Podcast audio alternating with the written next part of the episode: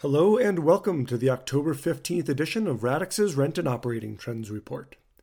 Inflation remained unchanged in September, with prices rising 3.7% compared to the year before. Annual price increases were flat after increasing in both June and July, according to the Consumer Price Index.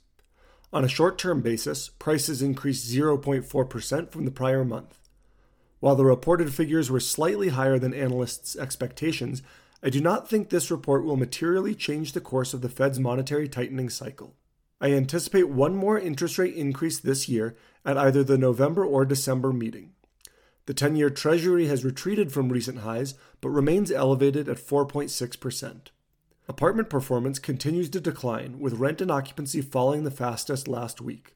Leading indicators appear to have stabilized, and the national conversion ratio has remained steady around 33%. But occupancy has fallen quickly over the past 4 to 6 weeks, and rents are falling along with it. At the national level, the slowdown is likely to continue through the end of the year and into early next year before some stability is found. Struggling southwestern markets led the nation in traffic last week, a positive change for a region that has struggled recently.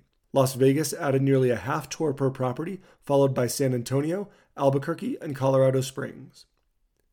Las Vegas also had a strong leasing week, picking up nearly a third of a lease per property compared to the week before. Its conversion ratio is 35%, and its leasing activity is one of the strongest in the nation. With market occupancy at 92.7%, any growth in traffic and leasing is a welcome sight for local owners and operators. On the contrary, traffic fell nearly a half tour per property last week in Austin.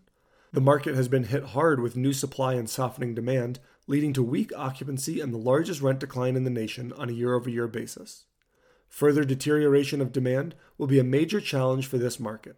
Nationwide, occupancy fell another 6 basis points last week, falling below 94% for the first time in years. Occupancy declines were seen in all but 4 markets last week. The Southwest outperformed from an occupancy perspective as well last week. The traffic and leasing led to a 3 basis point increase in occupancy in Las Vegas, while Colorado Springs and Salt Lake City also saw occupancy increase modestly. The small gains in a handful of markets pale in comparison to the significant declines in others. 8 markets tracked by Radix Research saw occupancy fall by 10 basis points or more last week, led by San Antonio, whose occupancy fell 20 basis points. ATR increased modestly nationwide, and the average property has 15 units available to rent. Net effective rents fell 20 basis points last week, and the national average rent is $1,858 per month. Rents have fallen roughly $40 from their early July peak. Along with their occupancy declines, San Antonio led all markets with net effective rent falling 90 basis points last week alone. Miami also had a tough week from a rent perspective, with NER declines matching those of San Antonio. The best performing market on a weekly basis was Portland, whose rents were flat last week. All other markets tracked by Radix Research saw rents decline. Despite the weekly declines, 11 markets maintained positive year-over-year net effective rent growth. RevPAR fell 23 basis points last week as the impacting of falling occupancy and rents continues to hurt RevPAR.